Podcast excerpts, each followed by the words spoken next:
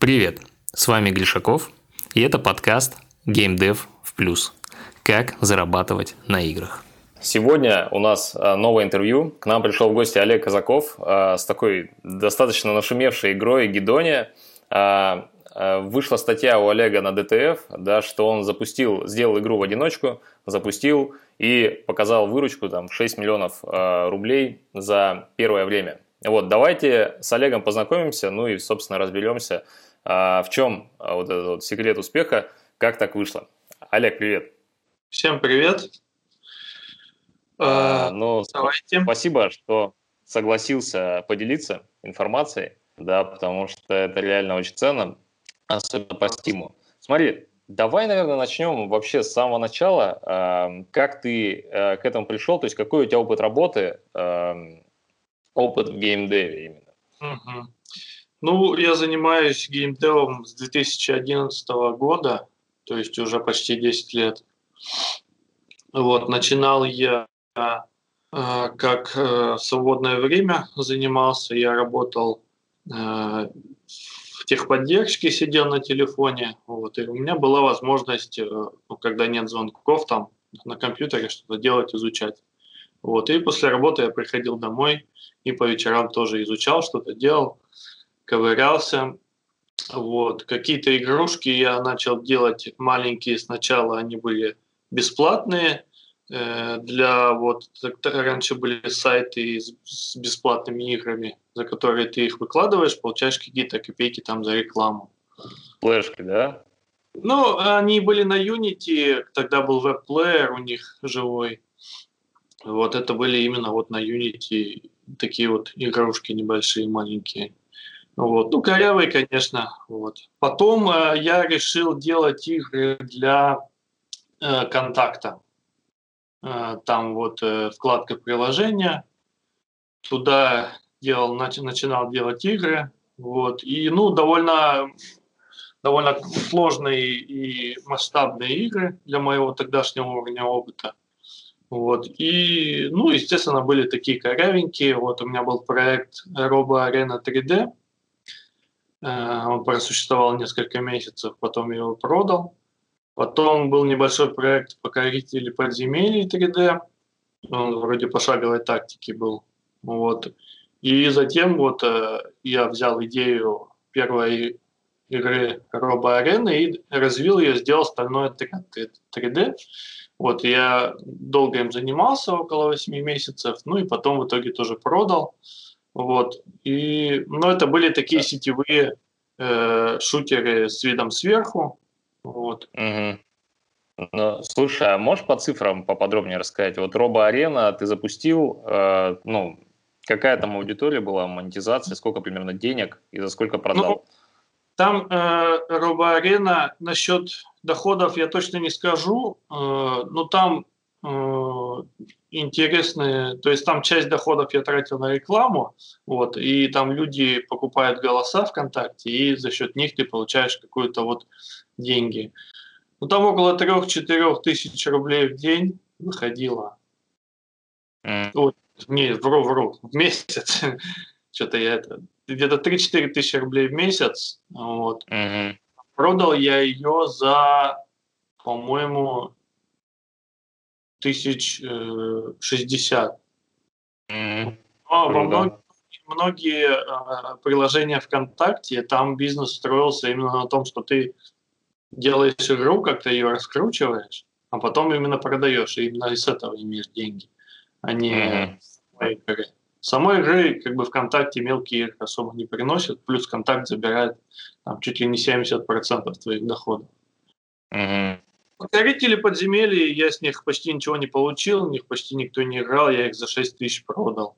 Потом стальной отряд у меня был довольно популярный, он приносил мне, ну, тысяч 8-10 рублей в месяц. А, ну, я жил еще на зарплату, а это был как дополнительный доход. Но роста как такового не было, и я игру вначале э, вообще закрыл. Потом через mm-hmm. несколько месяцев э, мне там предложили, ну, снова ее, ну, продать, купить. Но так как она была неактивна, ну, я продал тысяч за 8-10 я ее продал. И все, там сейчас люди занимаются, он тоже там она особо не растет. Ну вот и все, из контакта mm-hmm. кончил и решился, это был ближе к 2015 году, 14-15 э, год, я решился для Стима начать делать. То есть в Стиме я с 2015 года. Э, затем э, в Стиме у меня был сначала шутер Putrefaction, такой в стиле олдскульный. Тогда было время другое, то есть даже без рекламы можно было в 2015 году выложить игру и получать неплохие деньги. Вот. Плюс тогда доллар скаканул еще. Вот, по-моему, по 75 он был. И, ну, я, в принципе, неплохо получал с нее. Ну, тысяч... Э, там в начале она вышла в ранний доступ, где-то три месяца там посидела. Старт у нее был абсолютно ужасный, потому что я запустился в летнюю распродажу, и, соответственно, никто ее не купил. Вот, я там э, сильно расстроился, естественно. Вот, потом, э, потом зашел на несколько распродаж, и там уже начал с нее что-то получать, какие-то деньги. Но я получал где-то в районе от 30 там, до 60 тысяч рублей в месяц с первой игры. Вот. Mm-hmm. Ну и к текущему э, моменту, ну, около 700, 700 она мне принесла вот за 5 лет. Mm-hmm. Вот. Потом э, был мой хоррор небольшой, маленький, такой экспериментальный, но по большому счету провалился. Я там ну, пару сотен в итоге с него наскреб, там у него смешанные отзывы, не очень хорошие. Пару вот. сотен тысяч или пару сотен баксов? Ну, пару сотен тысяч рублей за там, пять лет. Mm-hmm. Вот. Э, третья игра э, я, я сделал как стратегию такой рогалик, э, смесь э, реалтаймовой небольшой тактики и там рогалика. Называется она Envy the Dead. Вот, она, ну, у нее были непло- достаточно неплохие отзывы, и э, я, ну, надеялся, что она пойдет лучше, чем предыдущие игры. Но тогда начала сильно меняться ситуация в Стиме, началось выходить очень много игр, большая конкуренция, и нужно было адаптироваться, э, начинать как-то изучать маркетинг, как-то вот пытаться продвигать свои игры, а я по старинке просто выкладывал и будь что будет. Вот. Ну, а такой подход уже не работал. Вот. Ну, она набрала примерно вот на уровне там первого шутера. Mm-hmm. Вот. Затем э, я решил сделать сиквел к первому шутеру, Putrefaction 2. Вот. Я очень много, ну, очень серьезно над ним работал, очень сильно его улучшил, изменил концепцию, сделал, сделал очень много оригинальных моделек, вот, э, прорабатывал его очень хорошо. И она одно время, ну, она была популярна, она очень хорошо принята была игроками в смысле отзывов. То есть у него было одно время там стопроцентный вообще рейтинг в Стиме. Ну, там было всего пару десятков отзывов. Вот. И когда она вышла, она тоже была в целом хорошо принята игроками вот, по, части отзывов. Но по части продаж э, она по большому счету провалилась для меня. Она собрала там меньше первого самого шутера моего в 2015 году. Это был уже 17 год. И тогда очень сильно поменялась ситуация, ну, вообще, как я и говорил, то есть конкуренция стала очень жесткой, Greenlight стали пускать вообще всех, вот, а без какой-то рекламы, без ничего, я выложил ее, естественно, никто ее не купил. Вот. А, ну, она как бы у нее был хвост чуть получше, чем у остальных игр. А, вот так вот, если сейчас говорить по цифрам, а, вот эти первые четыре игры, Э, за 5 лет, вот я смотрю сейчас статистику в Steam, по Trifaction, mm-hmm. чисто продажа идет, это не доход, продажи, mm-hmm. то есть там минус 30% Steam, минус э, возвраты, минус налоги. Вот, первый шутер 18 тысяч долларов продаж, э, хоррор 12 тысяч долларов, вот третья моя стратегия Henry the Dead 11 900, четвертый шутер 15 тысяч. То есть некоторые игры, они, может, стартовали чуть похуже там или получше, но там был хвост чуть получше. Вот хоррор, он, у него был неплохой старт за счет интересного трейлера. но хвост был вообще никакой. То есть э, вот так вот. То есть ты все это время работал э, в техподдержке и в свободное время делал вот эти игры, это был как у тебя доп. доход? А, нет, я ушел, вот когда я ушел, э, когда пришел в Steam, я ушел э, с работы и именно начал заниматься этим на полную ставку. Вот. То есть полный mm-hmm. рабочий вот. Ну, я живу, жил достаточно скромно, поэтому даже тех небольших там продаж мне хватало с избытком. То есть семьи, mm-hmm. ну, как бы не было еще тогда. Вот, потом только mm-hmm. почта появилась. Вот. Ну и как-то, ну, какие-то подработки я делал, если денег не хватало. Но в целом хватало, то есть за счет распродаж там, за счет высокого курса доллара, то есть на среднюю жизнь я мог себе обеспечить. Mm-hmm. Так, что было дальше? Потом, э, после провала второго шутера, я очень сильно переживал.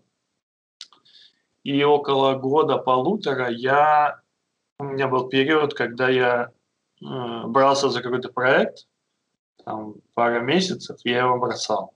То есть у меня там десятки незаконченных проектов в архивах хранятся. Вот. И я занимался какими-то подработками на стороне, фрилансом, какие-то делал игрушки там на заказчиков, какие-то мелкие для мобильников, а, какие-то небольшие проекты. То есть вот чисто, чтобы был еда на столе, как говорится.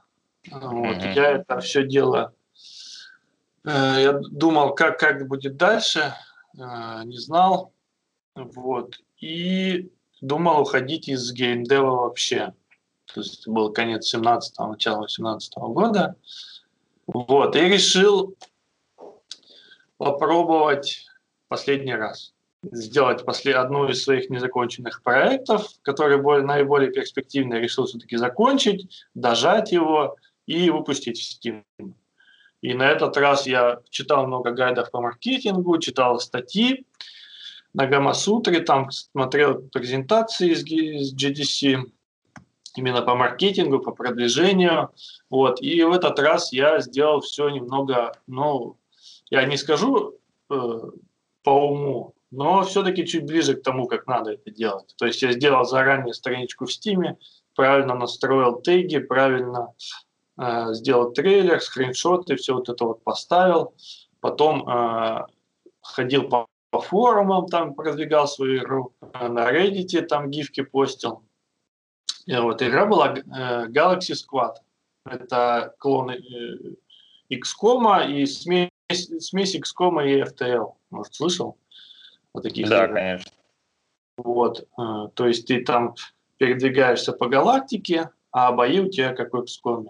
Вот, и я взял очень простую ну, низкополигональную графику, вот еще хочу сказать, еще что, что я понял, что все предыдущие четыре игры у меня были в реалистичном стиле. То есть я пытался сделать современную графику какую-то, а тут я понял, что ну, я не потяну это, что нет смысла пытаться сделать реалистичную графику. То есть ты делаешь шутер, и он в 2017 году выглядит как там игра из 2010 -го.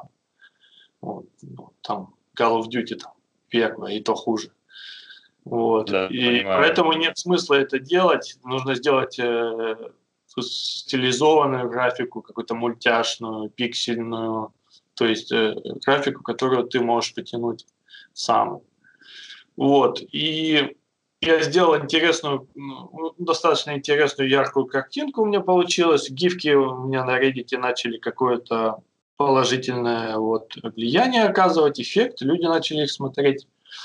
Вот. Ну и по итогу э, Galaxy Squad стала моим на тот момент самым успешным проектом. Она просидела 8-9 месяцев в раннем доступе, вот, с очень положительными отзывами. И потом вышла в полный релиз. Три дня она была в популярных в Стиме.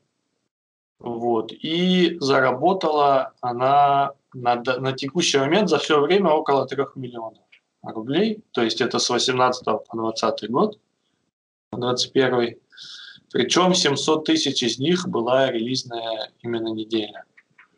Круто. Вот, то есть, то есть да, это, это, именно доход за вычетом уже комиссии, ты сказал, 3 миллиона. Да, это уже с вычетами всех комиссий. Вот, то есть э, первые три дня популярных принесли мне полмиллиона дохода за три дня. Круто. Ну вот это то, что делает популярные. Популярные – это вещь, которая печатный станок с деньгами у тебя открывается. Пока ты там сидишь, чем дольше ты там сидишь, тем больше ты заработаешь. А, давай чуть-чуть по игре я поспрашиваю. Получается, основной, э, ну, основная суть успеха заключалась в том, что ты сделал страницу, э, и начал собирать э, за счет красивой картинки и за счет вот того, что ты раскидываешь информацию, ну, гифки, забавные гифки по Reddit, mm-hmm. ты начал собирать виш-листы. То есть да. в этом отличие от всех остальных было, да? Да, это мой первый, так сказать, маркетинговые попытки. Да, и на момент релиза у меня было около 2000 виш-листов, вот, и это, ну, уже дало какой-то вот такой результат.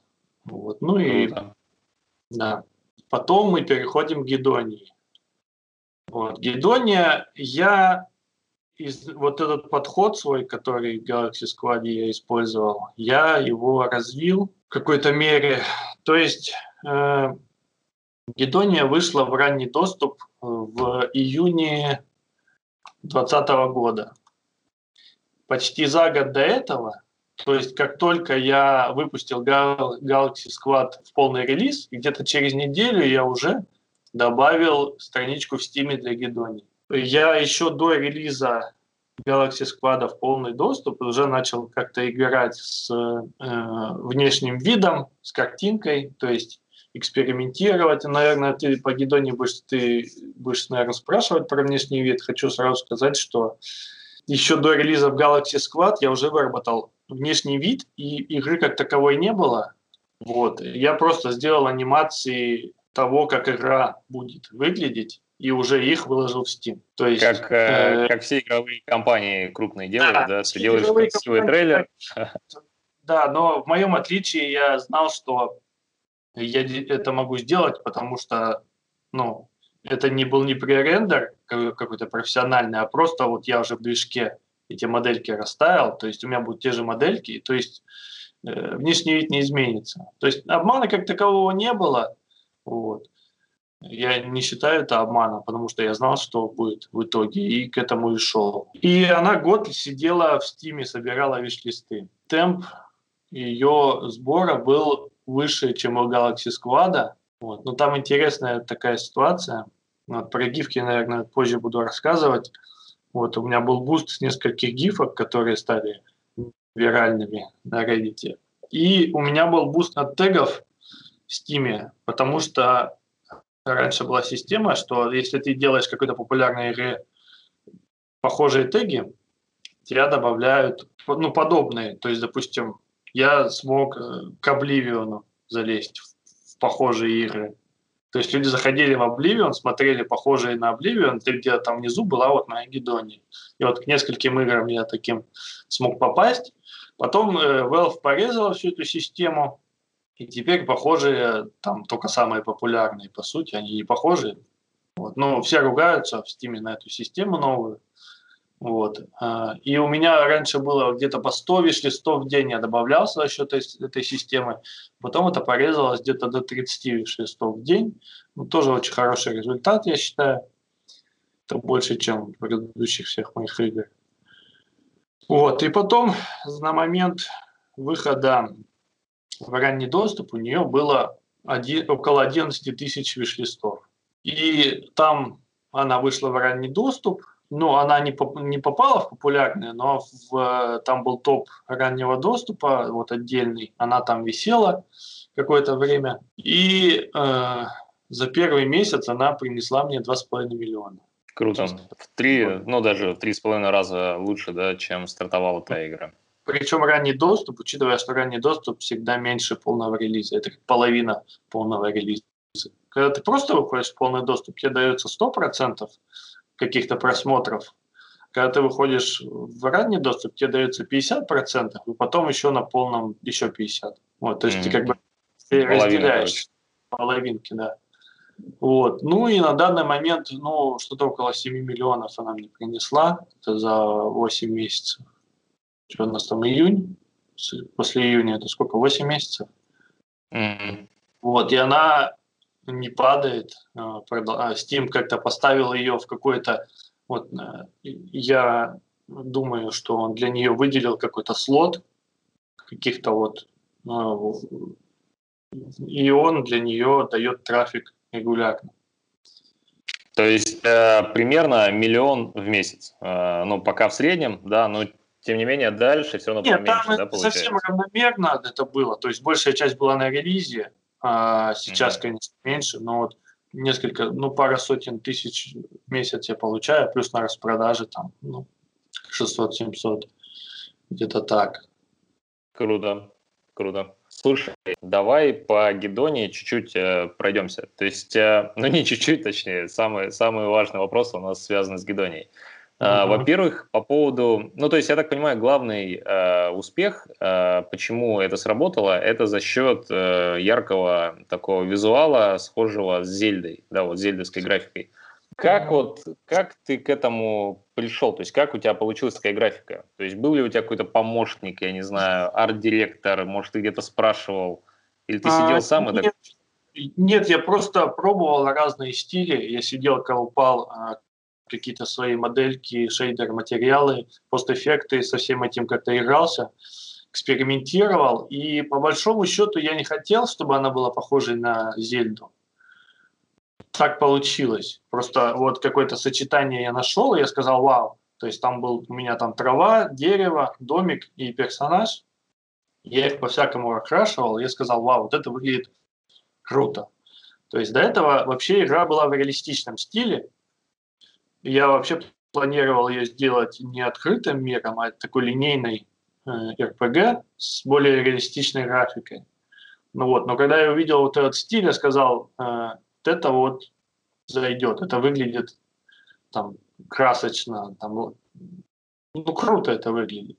То есть Согласен. Э, я, я бы, ну, понятное дело, что какой-то художественный э, человек, человек с художественным образованием, он бы пришел к этому стилю сам, целенаправленно, вот, по каким-то своим методам.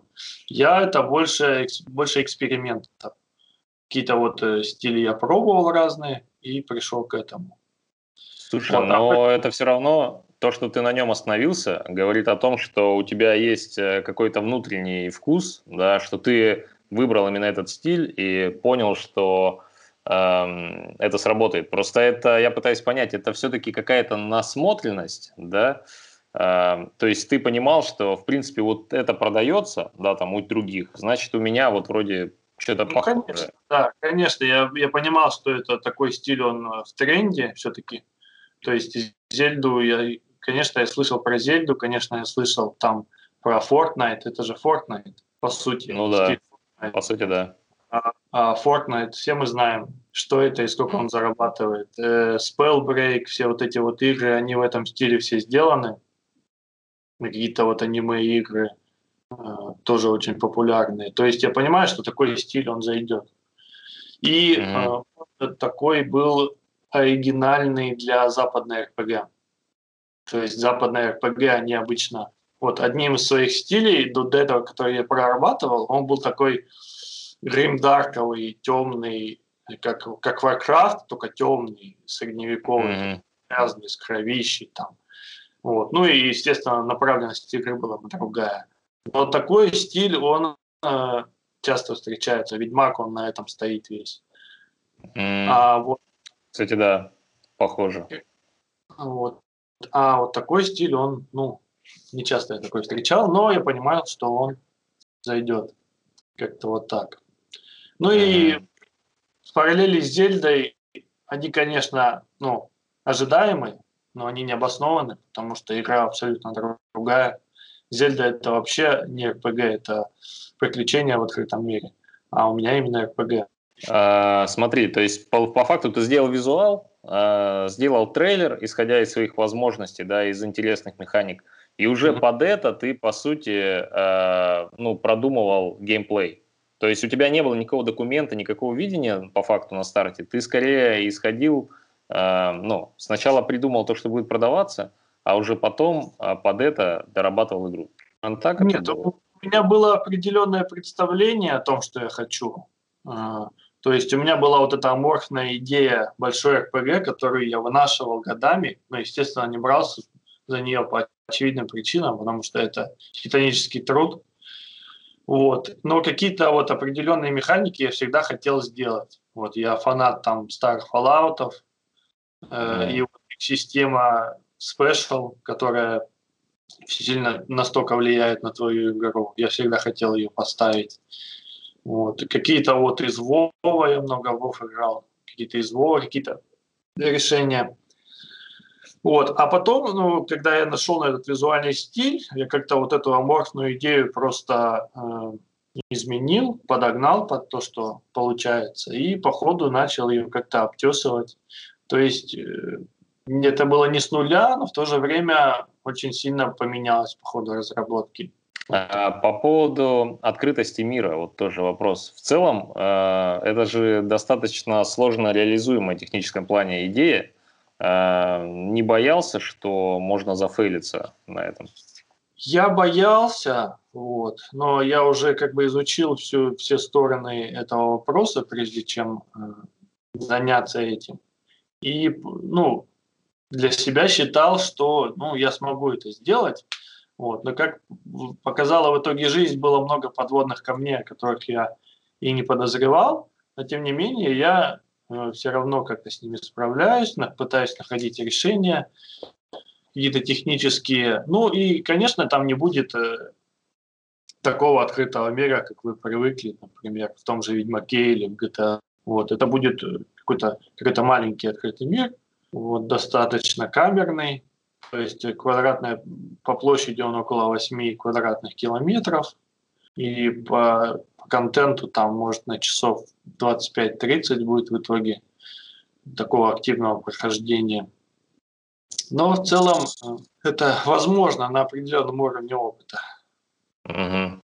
Ну, 25-30 часов это не маленькая игра, да. Инди-игры обычно там вообще там до 7, до 8 часов, до 10 часов. То есть это все равно такой достаточно большой, крупный проект. А, ну, тем более, если ты делаешь все в одного. А вот по поводу того, что ты один разрабатываешь, как сказать, ты тоже, а, так как ты на Reddit тусуешься и там продвигаешь свои гифки, ну, наверняка гифки, когда ты пишешь, что ты один делаешь игру, они э, лучше заходят, да, это более такой яркий, броский заголовок. Э, насколько это работает действительно? Типа, или все-таки это не так важно аудитория? Это работает, это работает очень хорошо, потому что люди, когда ты говоришь от себя и говоришь, что вот ты показываешь свою готовность к диалогу вот в этом заглавии, и ты сидишь в комментариях, отвечаешь людям, люди к тебе более положительно относятся. Вот. И, ну, я вот в своей статье описывал немного об этом всем, вот, а именно о гифках. То есть это важно очень показать э, личность твою как человека, а не как компания. Вот, то есть когда компания выкладывает там э, гифку, она немного вот, э, ну, стена определенная образуется, то есть между, то есть ты, у тебя нет э, понимание, что ты можешь поговорить и задать какой-то вопрос, и человек тебе ответит. А когда ты говоришь, что вот я, там, у меня там мечта, я там делаю сам по себе, вот смотрите, что получилось, люди, они как бы, они понимают, что могут с тобой поговорить, и понимают, что там как бы с душой сделано. Ну, то есть большой кредит доверия тебе оказывается. Но а все равно доход у тебя позволяет нанять себе помощника сейчас, или там делегировать графику, или, может быть, звуки, там что-то такое. Нет, а, по ты рассматриваешь? Разработки, по части разработки я сейчас много нанимаю а, фрилансеров каких-то на определенные mm-hmm. Задачи. Вот. На, на постоянку у меня никого нет, вот. Осо, особо, ну, особо надобности нету. Вот. И я Просто я так привык работать в одиночку, вот. но если какие-то узкоспециализированные задачи, то я нанимаю, особенно сейчас, когда у меня появились там вот какие-то свободные ресурсы денежные, я могу позволить себе нанимать ну, более качественно. А какого рода задачи? То есть что ты оставляешь на себе, что ты делегируешь? Ну вот, например, э, я брал какой-то, э, вот я часть э, моделек, допустим, закупаю с маркетплейсов, с ассет-сторов, вот, допустим, я закупил там моделька вот главного персонажа с броней совсем, но у него очень там голова там кубическая, плохая, мне не подходит. Вот я нанимал концепт-артистов, которые сначала нарисовали всевозможные варианты лиц. Потом я нанимал там парня, который по этим артам он сделал вот головы. Головы, волосы, там бороды, все вот это, что нужно для создания персонажа, более детализированные, более уникальные. Вот. Еще какие-то моменты, допустим, мне нужно проработать, э, вот я занимаюсь сам дизайном локаций, но мне нужно как бы понять, как это будет все выглядеть в итоге чтобы как-то... Вот я нанимаю там концепт артиста, который по моему описанию что-то вот рисует, какую-то картинку. Я потом эту картинку еще могу использовать в каких-то промо продвижениях, либо поставить вообще на загрузочный экран. То вот. есть э, ты пытаешься добиться атмосферы, да, то есть ты нанимаешь людей, которые рисуют э, картинку, которую ты потом воссоздаешь э, в движке, по, по сути. Да, несколько раз я так э, делал. Вот. Э, что еще какие? Ну, вот это вот и по части 3D-моделек. Ну, по, по части писательской работы есть несколько писателей, американцев, с которыми я работаю. Вот. Они для меня пишут какие-то квесты, вот, потому что они носители языка, у них получается лучше, чем писать на русском, а потом переводить на английский. Вот, у меня 90% mm аудитория это зарубежная аудитория, поэтому для меня важно, чтобы на английском именно это было натурально. Вот, и поэтому я плачу им в долларах, там больше, чем я бы мог платить, допустим, какому-то русскому парню, но за счет этого получаю именно вот натуральные диалоги какие-то. Угу. Слушай, ну, а не думал, то есть у тебя сейчас русский и английский язык. А, ну, в целом, Зельда и такого рода графика, она лучше, ну, по ощущениям, по моим, да, лучше работает на Востоке, да, то есть это Япония, это может быть Корея, то есть какой-то такой рынок, может быть даже Китай. А, не хотел а, попробовать это все там запустить? То есть ну, я, я думал, думать-то думал, очень много думал на эту тему. Мне китайские издатели писали, хотели ее уже на китайский рынок. Как бы, но для всего этого пока еще рано думать, нужно это делать игру, полный релиз выйти, а потом уже думать. Так что сейчас ну, я даже... Просто, ну, по, по логике вещей, да, вот опять же, со стороны кажется, что наоборот, пока ты в активной разработке, ты находишь издателя там условно на, на восток, да, а в момент релиза, типа, сразу там со всех щелей там информация о тебе ярко там попадаешь в популярное, и зарабатываешь там миллион долларов. Например, такой план в голове рисуется. А почему после релиза а, ты хочешь издателя привлечь? Почему не раньше? Потому что в ходе раннего доступа вот, очень много будет меняться игра, будет меняться текст. То есть, допустим, mm-hmm. я заказал перевод, мне перевели текст, а потом я часть текста поменял. И снова переводить. То есть э, вот такой момент. А, ну, насчет э, релиза на всех платформах там. Ну, пока что я буду релизиться только на Steam и на GOG, вот, потом, возможно, консоли, а насчет восточного рынка, но он достаточно изолирован, Китай особенно. Mm-hmm. Поэтому я думаю, что какого-то эффекта мне это не даст, если я одновременно выйду. Вот. Э, так что мне проще, даже не то, что проще, это неподъемно тяжело было бы для меня вот такой релиз сразу на все консоли, все стимы, все это и невозможно будет для меня.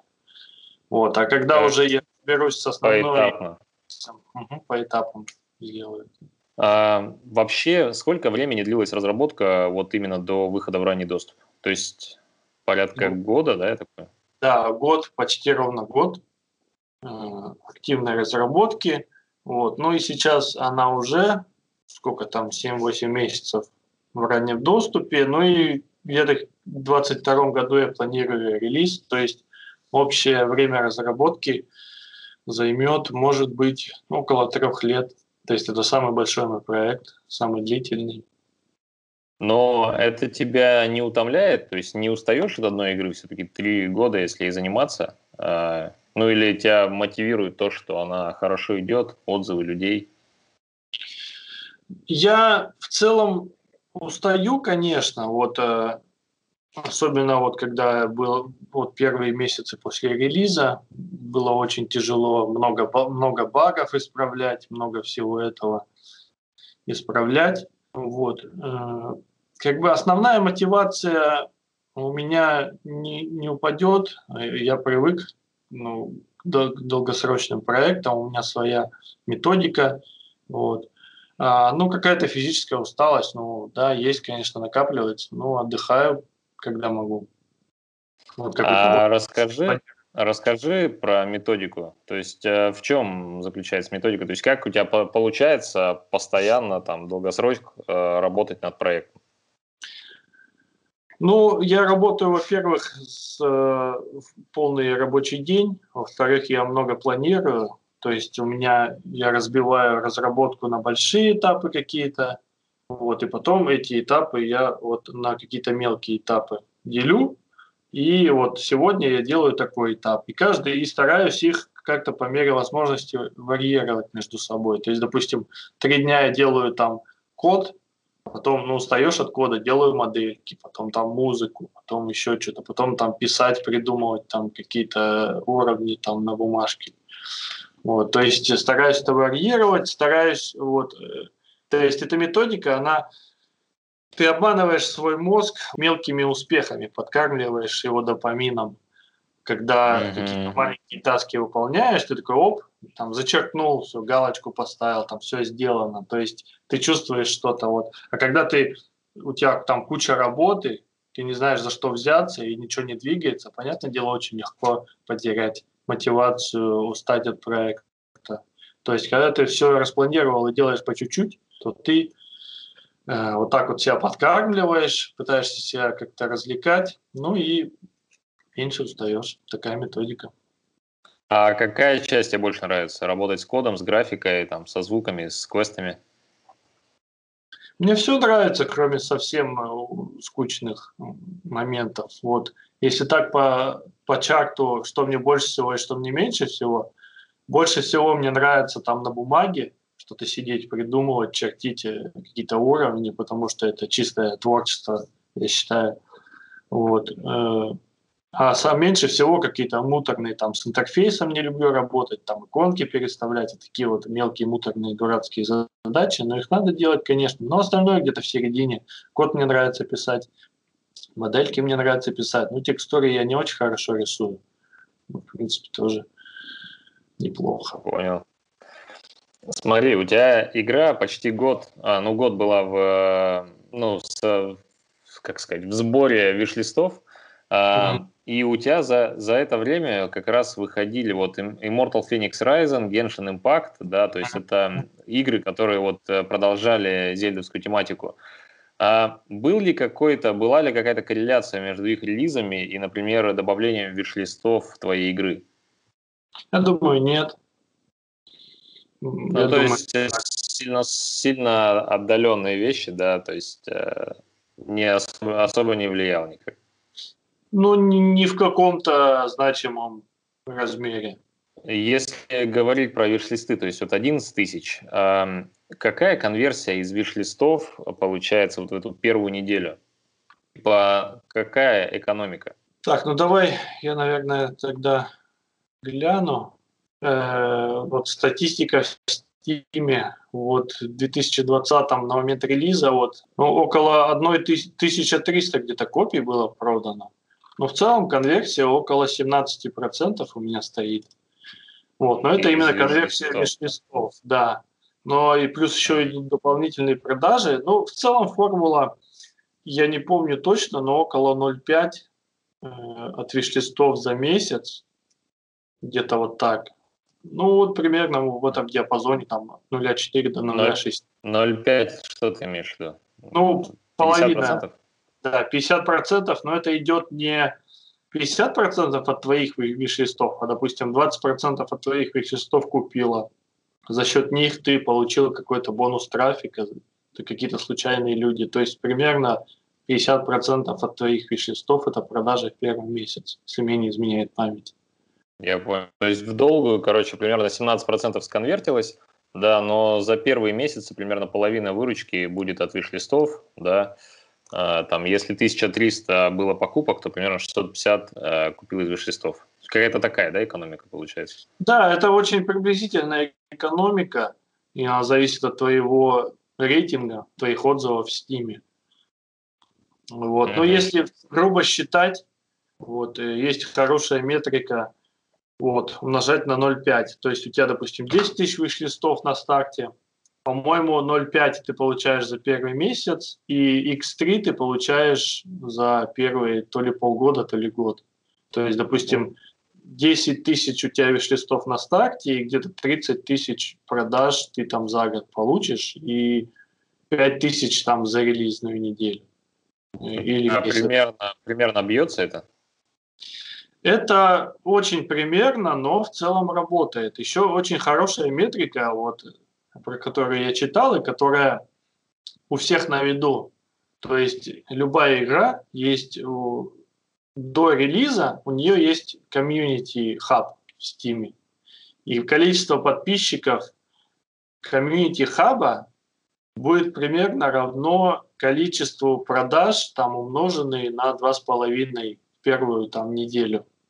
То есть, допустим, у тебя там две с половиной, две, там, две с половиной тысячи подписчиков и умножаешь их на два с половиной и получаешь примерное количество продаж там за первый месяц, по-моему. Вот у меня 6, это примерно 6 тысяч там примерно. подошло, да. Там где-то 5, mm-hmm. 6, 7, я не помню сколько тысяч копий я продал. У меня было около двух, 2200 у меня было подписчиков, но это работает только для игр, которые еще не вышли. Mm. По поводу вот этого комьюнити, то есть э, те, кто э, добавляет виш-листы, да, они с какой-то вероятностью начинают э, интересоваться игрой. Э, ну, то есть, какие действия ты делал регулярно, чтобы вот эти вот подписчики в итоге там покупали игру? Ну, в целом только одно действие у тебя может быть правильное. То есть ты делаешь обновление большое и запускаешь этот э, в Steam вот этот раунд видимости. Mm. И он там в течение месяца посылает имейлы. Не посылает имейлы, он в Steam продвигает твою игру твоим подписчикам, вот этим виш-листам, как недавно обновленную. Ты получаешь какой-то бонусный трафик. Вот. Но это, в принципе, единственное, что ты можешь сделать. Вот. Нужно, чтобы было хорошее обновление, вот. чтобы люди зашли, увидели, что вот да, Android работает, может, стоит ее купить. Ну и еще лучше это подогнать под распродажи. То есть mm-hmm. распродажи, по сути, э, ну, наверное, это все знают, что с распродаж основной доход ты получаешь. Вот это а... инструмент твой главный сжигания вот этих виш-листов конверсии. То есть, игра у тебя в раннем доступе или в релизе, да, то ты делаешь э, апдейты и там раунд видимости подключаешь, чтобы как можно больше человек про это узнало, и Steam тебя начал продвигать. Вот, если говорить про игру до релиза, да, все равно же важно вот это комьюнити сплачивать до релиза, да, чтобы они там участвовали в разработке, ну, там, оставляли комментарии. Вот здесь а, как, какие-то действия можно делать, условно, там, статьи ну, писать до релиза? Да, вот я, я делал, да, я вел блог разработки и постил его в Steam, там на нескольких других сайтах. Вот, там раз в две недели я постил там блог, текущий прогресс, то-то, то-то, свои идеи, какие-то пожелания. Ну, там люди писали. То есть, ну, немного, конечно. Ну, там 5-7 комментариев там каждому блогу я получал. Ну, вот. ну и было видно, что идет разработка, что игра как бы, ну, не затянется, что она выйдет в срок. То есть такие моменты нужны. Ну и на форумах, когда люди спрашивают, нужно им отвечать, естественно. Вот, это а что а по каких... На каких сайтах ты сказал? А, на, на сайтах? На каких сайтах ты вел блог? Угу, угу. Есть э, специализированные RPG сайты, Вот, есть э, база IndieDB, но она как бы немного дает. Потом на своем сайте я делал, на Пикабу выкладывал, по-моему. Э, на DTF тогда не постил, а может быть и постил, я уже не помню даже. Вот, на какие-то вот такие вот блогерские сайты, там с них немного получал.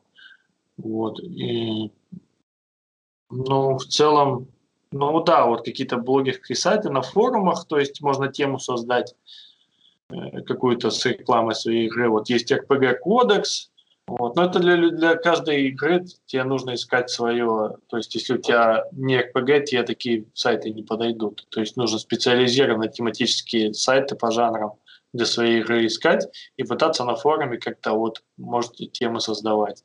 Но там надо, там люди сидят э, придирчивые, нужно, ну, что-то хорошее показывать. То есть просто там, где mm-hmm. у тебя кутки бегают по полю, и не, не надо показывать.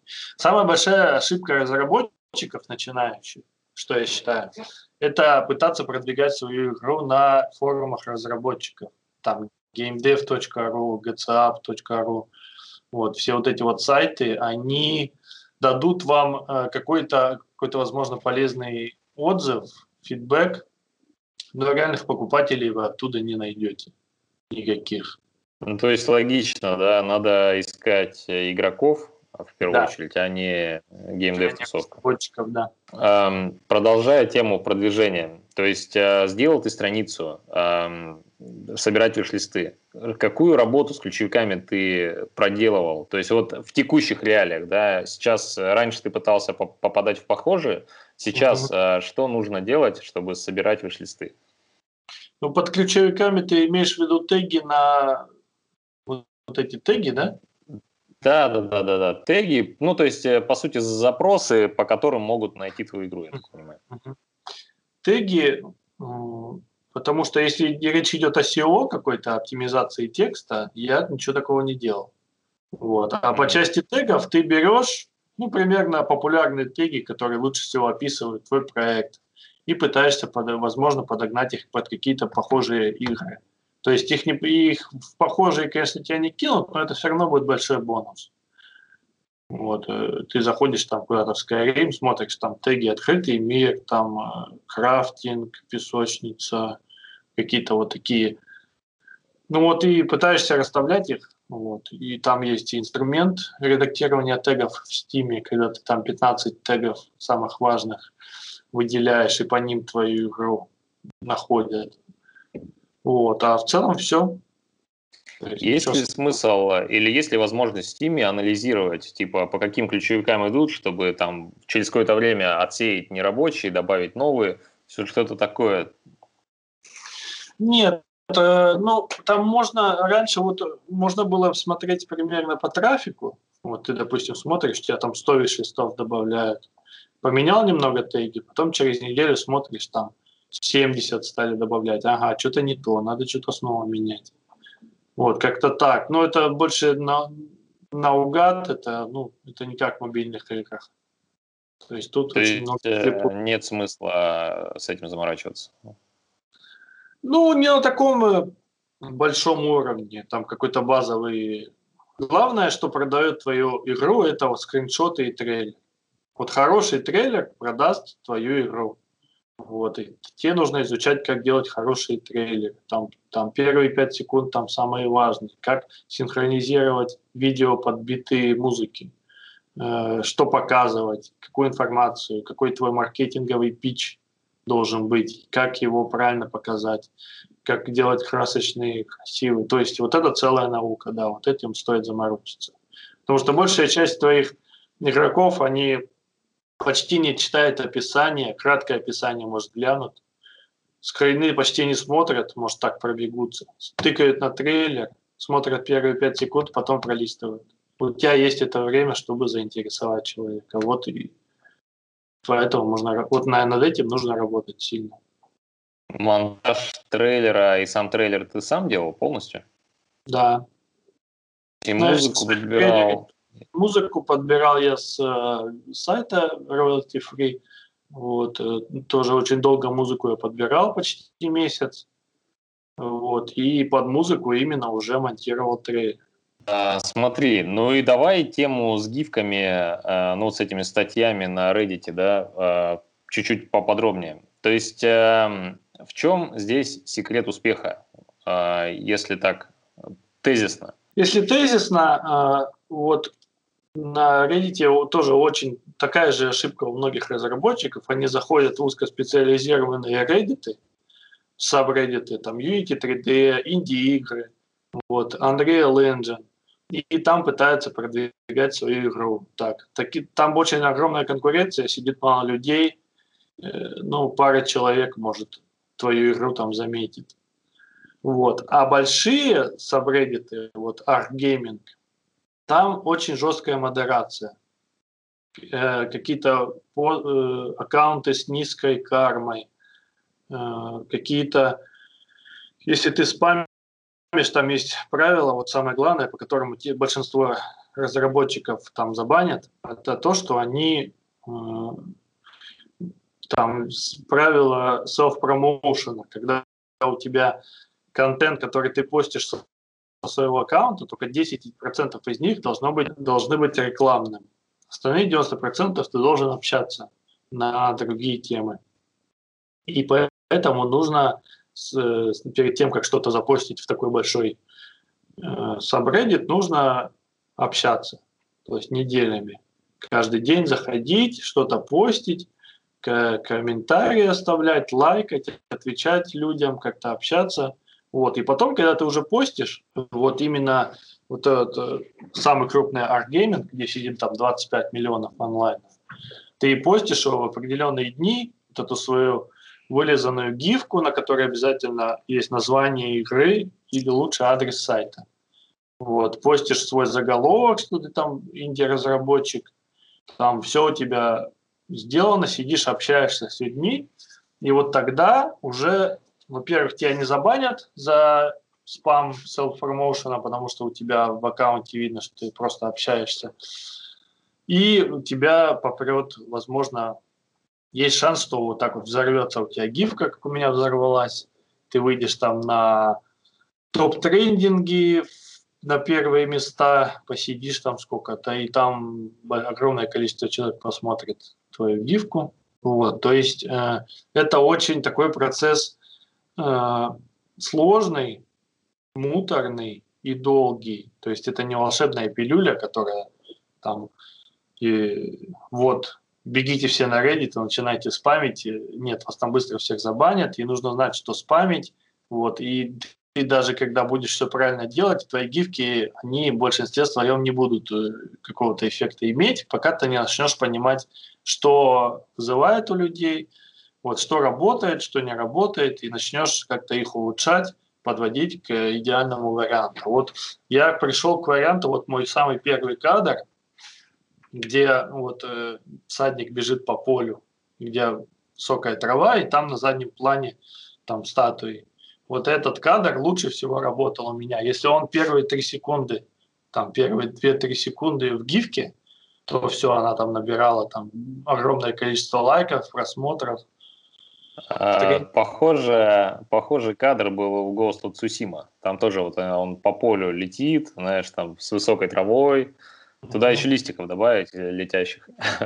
Ну да, то есть это он по многим параметрам он работает, потому что он, во-первых, сразу дает показать, что вот, вот эта вот идея свободы, вот этой вот открытого мира, там бежишь куда хочешь, она вот сочится с экрана, когда ты смотришь. Вот. И когда, э, опять же, когда я говорю о том, как продвигать свою игру, это работало для моей игры, но для своей игры вам нужно выработать свой пич. Допустим, что вы хотите, чем вы хотите зацепить игрока, да?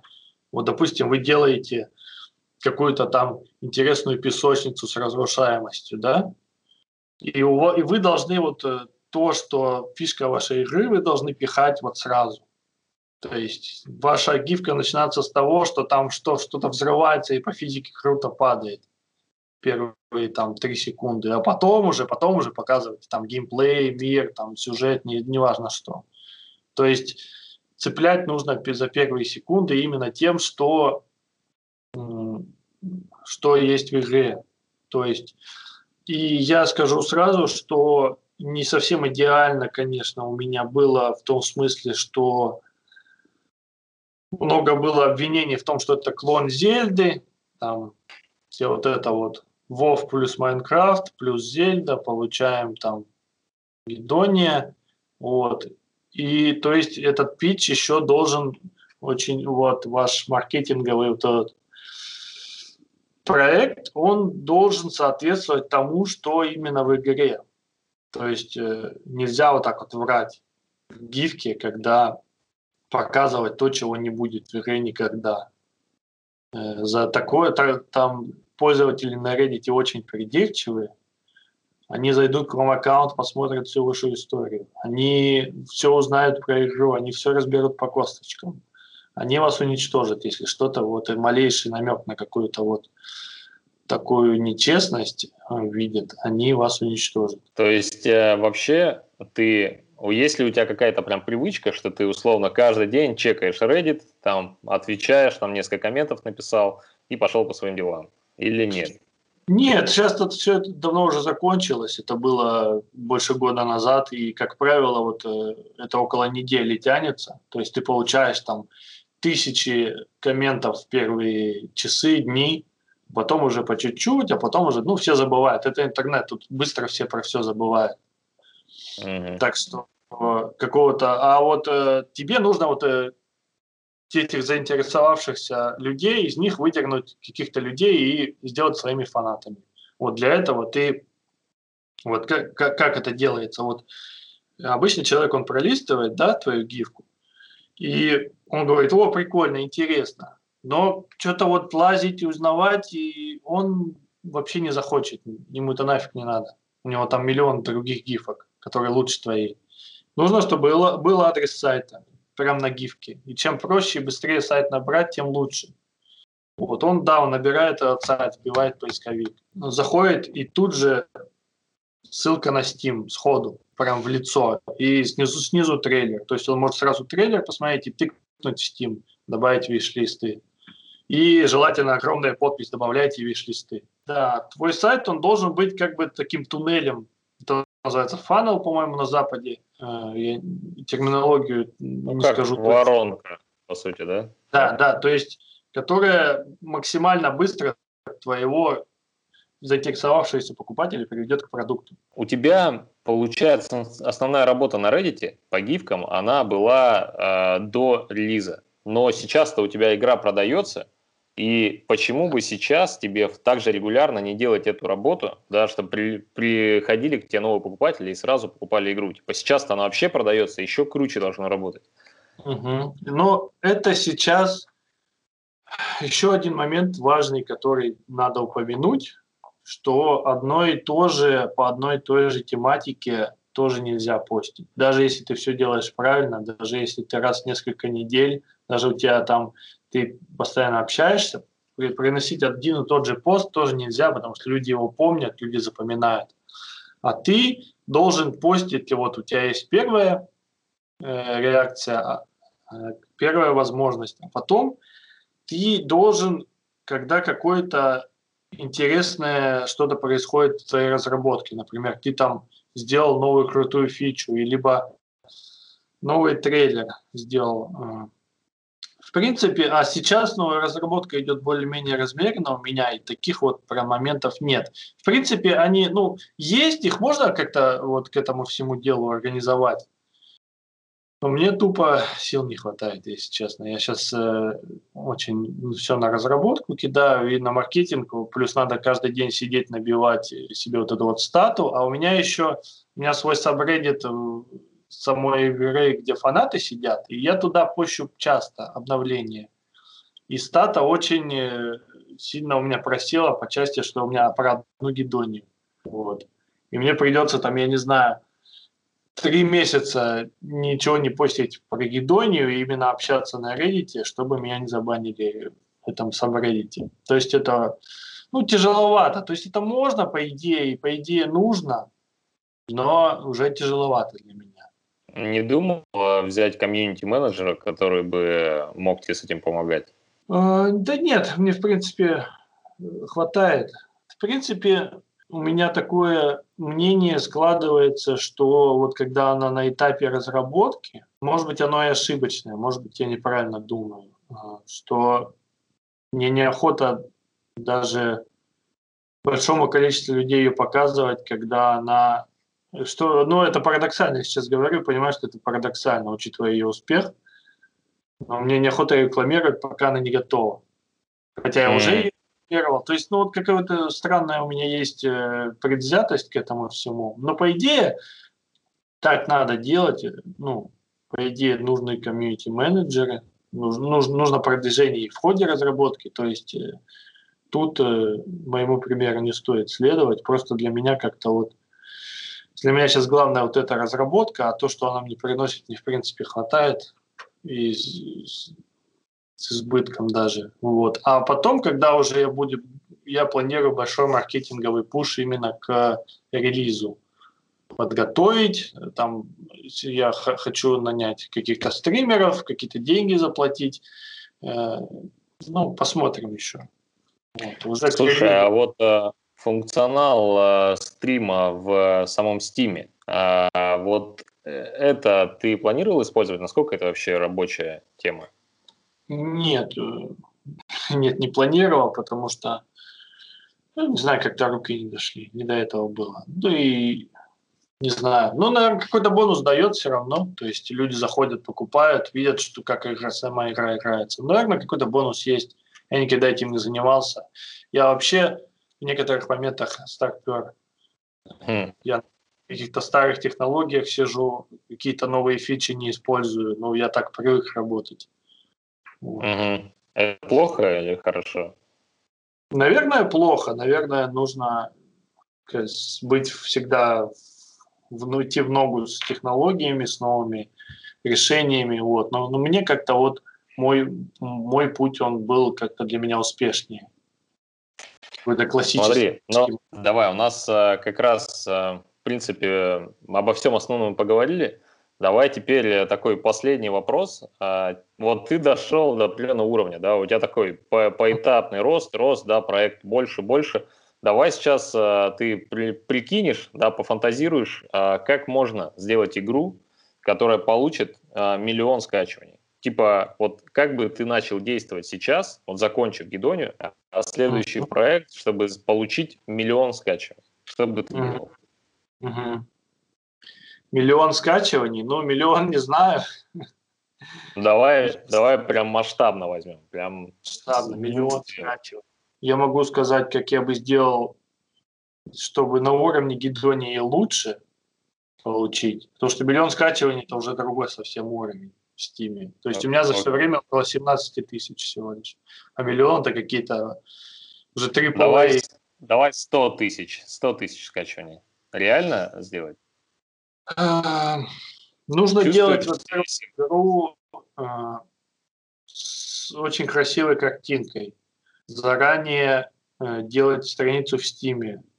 А, заниматься либо самому на, на Reddit, на всех социальных сетях пиаром, либо нанимать человека, знающего, который знает, что делает, не просто там э, запостил очередную новость и забил, который реально знает, что делать, какие-то вот методики продумывает, вот как я придумал, неординарные. Вот. Затем это должна быть игра в жанре, который определенный успех имеет у аудитории, либо у которого есть какая-то фан-база, которая не получает, есть голод к этому жанру.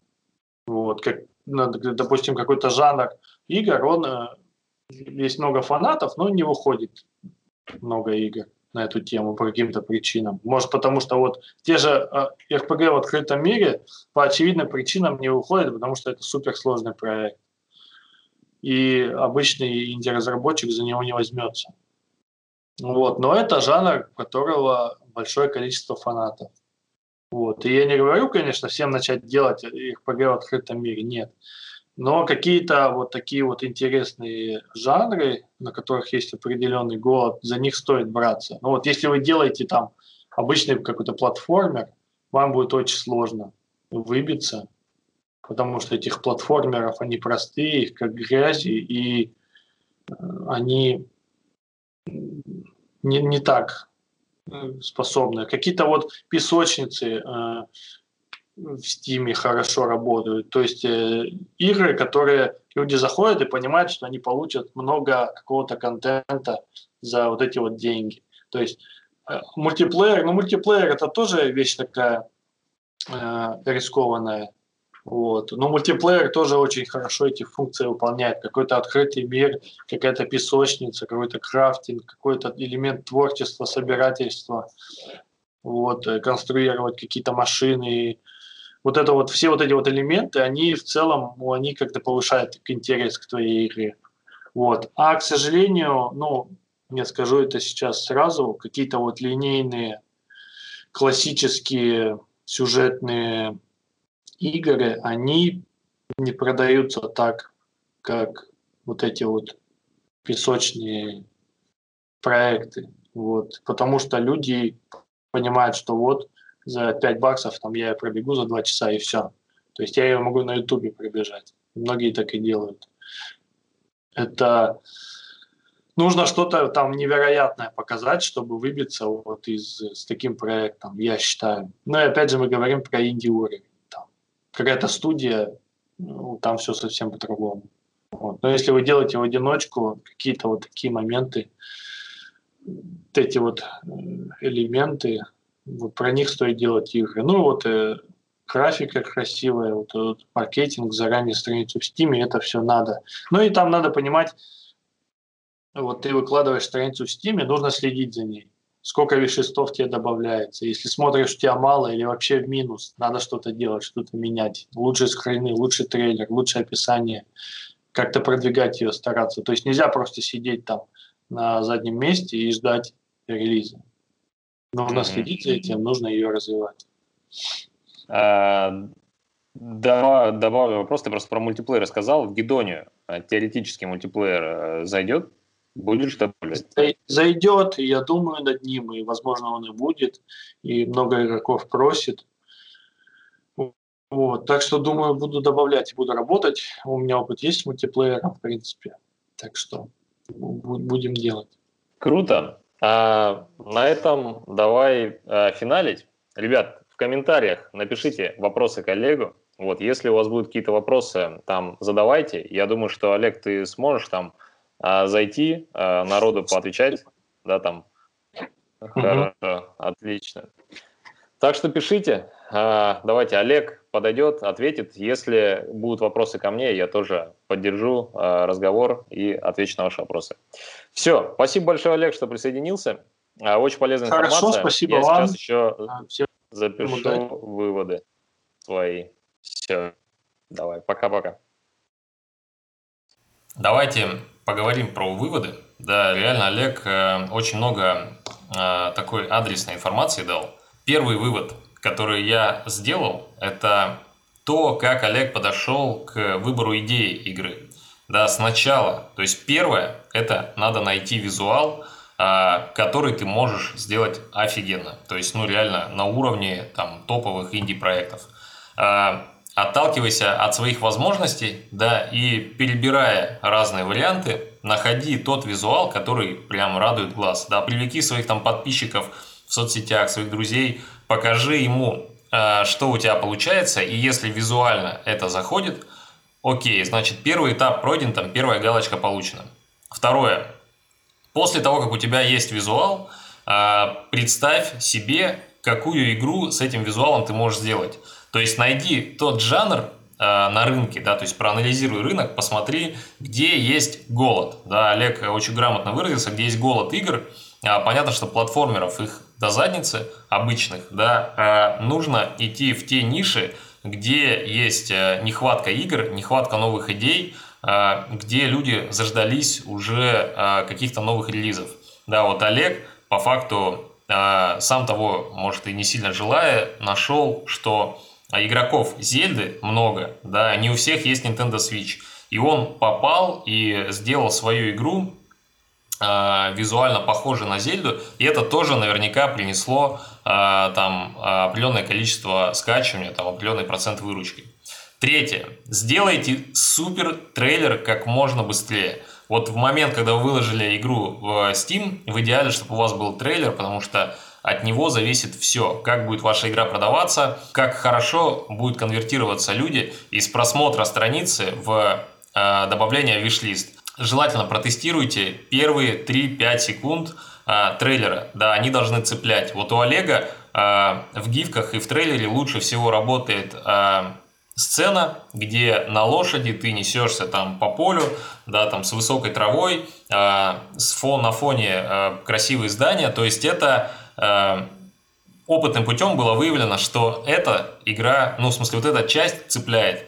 Найдите в своей игре такую часть, и даже если у вас еще не реализован этот функционал, э, сделайте постановочные э, видео, Э, того, как это будет в будущем. Да, потом вы этот трейлер переделаете, но сейчас сделайте цепляющий э, момент э, первых 3-5 секунд, а дальше развивайте свою идею какими-то тезисами. Да, Олег называет это пич.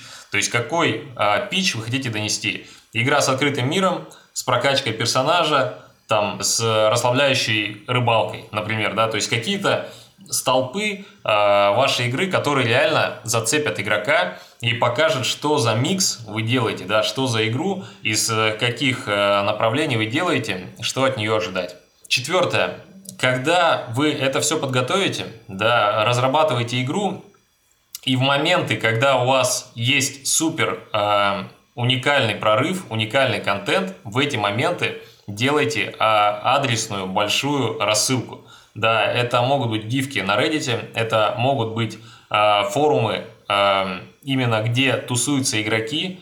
Олег отдельно отметил, что не надо искать форумы геймдева, ищите форумы, где именно люди э, говорят про игры, да, именно геймеры, где собираются.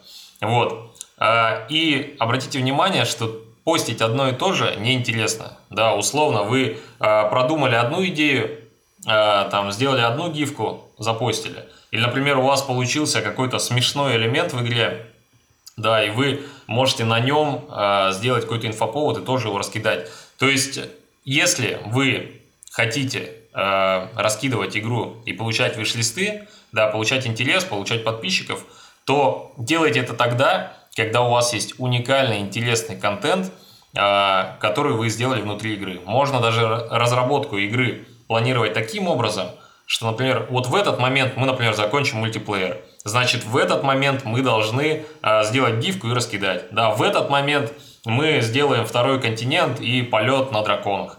Да, значит, в этот момент мы должны раскидать. То есть, примерно спланируйте разработку игры так, э, что вы определите вот эти точки, в которые вы будете пиарить свою игру. Ну а так, делайте игру, релизьте и э, надеюсь, что вы окажетесь на месте Олега в этом блоге, расскажете про свой успех. На этом все. С вами был Гришаков. Увидимся в следующем выпуске подкаста. Пока.